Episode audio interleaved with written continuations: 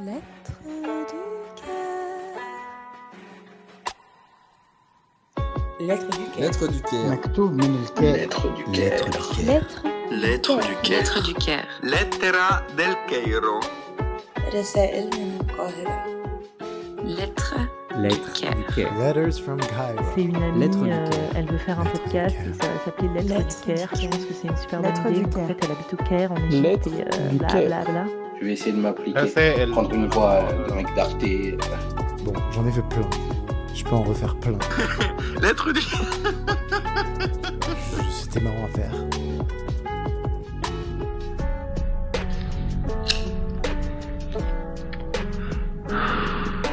Lettre du Caire.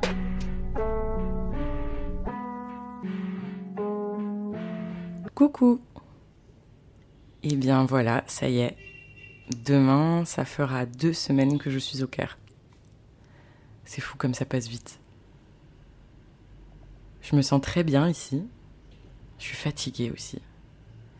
Cette fatigue étrange de reprise d'activité sociale intense. Ça me fait toujours ça quand je m'installe dans un nouveau pays. Le fait de ne pas parler français toute la journée, de n'avoir aucun repère, d'apprendre à chaque heure quelque chose de nouveau, de commencer un nouveau travail aussi. C'est épuisant. Mais c'est de la bonne fatigue. Parfois je me dis que c'est pour ça que les enfants doivent dormir beaucoup et faire des siestes. Leur vie doit ressembler à ça tous les jours. Un apprentissage constant, de la nouveauté à chaque clignement de paupières, en plus de leur petit corps qui grandit. Bon, de ce côté-là, on va dire que le mien doit s'adapter à une nouvelle alimentation, de l'eau pas potable un climat différent. Ça joue aussi, j'imagine. Du coup, je dors. Et c'est pas mal non plus. Sur ces phases d'arrivée, je me compare souvent à une page blanche. Tout est à écrire. En plus, cette fois, c'est même dans un nouvel alphabet. Alors, je dis oui à tout ce qu'on me propose. C'est la règle. je note dès qu'on me donne un conseil ou une recommandation de lieu ou d'activité. Je goûte tout ce dont on me parle.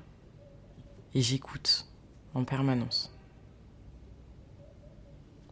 L'une des choses que je préfère pendant cette phase d'arrivée, c'est de m'imprégner des sons et des odeurs qui ne me sont pas familiers. Rien qu'à faire le trajet à pied entre chez moi et le travail tous les matins, je me surprends à sourire bêtement d'une excitation toute enfantine qui me chuchote Eh, c'est incroyable, je vis au Caire. je vous rassure, ça m'arrivait également de m'émerveiller comme ça, sans aucune raison, quand je me baladais dans les rues de Paris. Et que j'arrivais soudainement à sortir la tête de la routine pour me souvenir que c'était quand même une sacrée chance de goûter à cette vie parisienne décrite dans les films et les chansons. Pareil à Bordeaux d'ailleurs, où je me prends très régulièrement à soupirer. Mais qu'est-ce qu'elle est belle cette ville, en me promenant entre les bâtiments de pierre blanche. Ça fait beaucoup rire mes amis d'ailleurs. C'est une promesse en fait que je me suis faite après ma première expatriation, celle aux États-Unis. Je me suis promis d'essayer de voir chaque ville dans laquelle je vivrais ensuite comme un endroit inconnu que je découvrais pour une période donnée. Mes mots exacts à l'époque étaient Je me promets de vivre comme une touriste partout où je m'installerai. Ce n'est pas forcément tenable au quotidien, soyons honnêtes. Mais poser parfois ce regard émerveillé et innocent sur son environnement, c'est un petit cadeau tout simple qu'on peut se faire à soi-même. C'est comme quand je vois ma mère se couper en plein milieu d'une phrase pour sincèrement s'émerveiller sur le chant d'un oiseau ou un faisceau de lumière qui traverse la vitre. Je me dis qu'elle ne sera jamais malheureuse. Mais je m'égare un peu. Enfin, oui et non. C'est l'arrivée, quoi. Je suis une enfant. C'est assez délicieux. Bon, et le Caire alors? Quelle ville Je n'en avais aucune image mentale avant d'arriver. Alors je me suis pris un bel impact. Dans mes yeux, c'est une ville jaune, presque beige. Tout est poussiéreux, bruyant, chaud. Ça fourmille de partout. Chaque pas est rythmé de trois coups de klaxon, de voiture, tuk-tuk ou moto, d'interpellation d'une personne à une autre. Il faut faire attention où on met les pieds, ne pas prendre de photos dans la rue, traverser entre les voitures en faisant s'arrêter la circulation du boulevard sans feu ni passage protégé. Faire attention au trottoir. Je vous assure, c'est le premier conseil qu'on m'a donné et celui qu'on m'a le plus répété. Ne fais pas confiance au trottoir. Alors on marche sur la route, librement. On se fait klaxonner par un tuk-tuk, on zigzague, on rit, on achète un sachet de pain sur le bord de la route. On sourit bêtement en pensant c'est incroyable, je vis au Caire. Et puis le muezzin rythme la journée de ses appels à la prière. C'est la saison des fraises.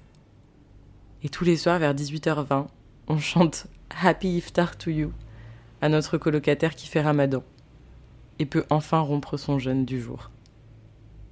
Et puis bien sûr on mange avec elle, puisque finalement, pourquoi pas Pour le moment, en arabe, je sais dire café, thé et merci. Ça vous donne une idée de mes activités de socialisation principales. J'ai déjà eu une furieuse envie de croissant.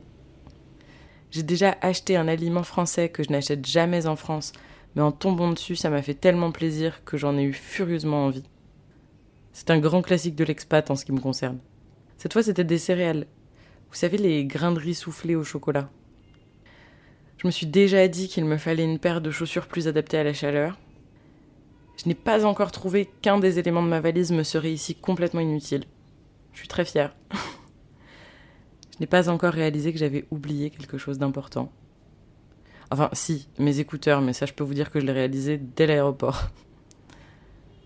J'ai déjà eu la flemme d'aller voir les pyramides. je me suis acheté un tapis. Je mange des fraises tous les deux jours. Je ne reconnais pas encore les billets et les pièces.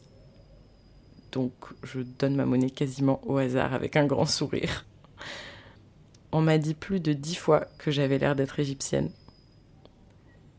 J'ai réservé mon premier week-end à base de bus de nuit, plongée et découverte d'une nouvelle région.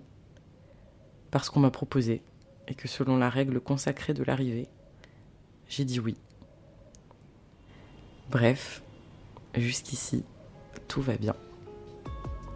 Je pense fort à vous et vous embrasse. Laura. Lettre du cœur, un podcast proposé par Laura illustré par ZZ.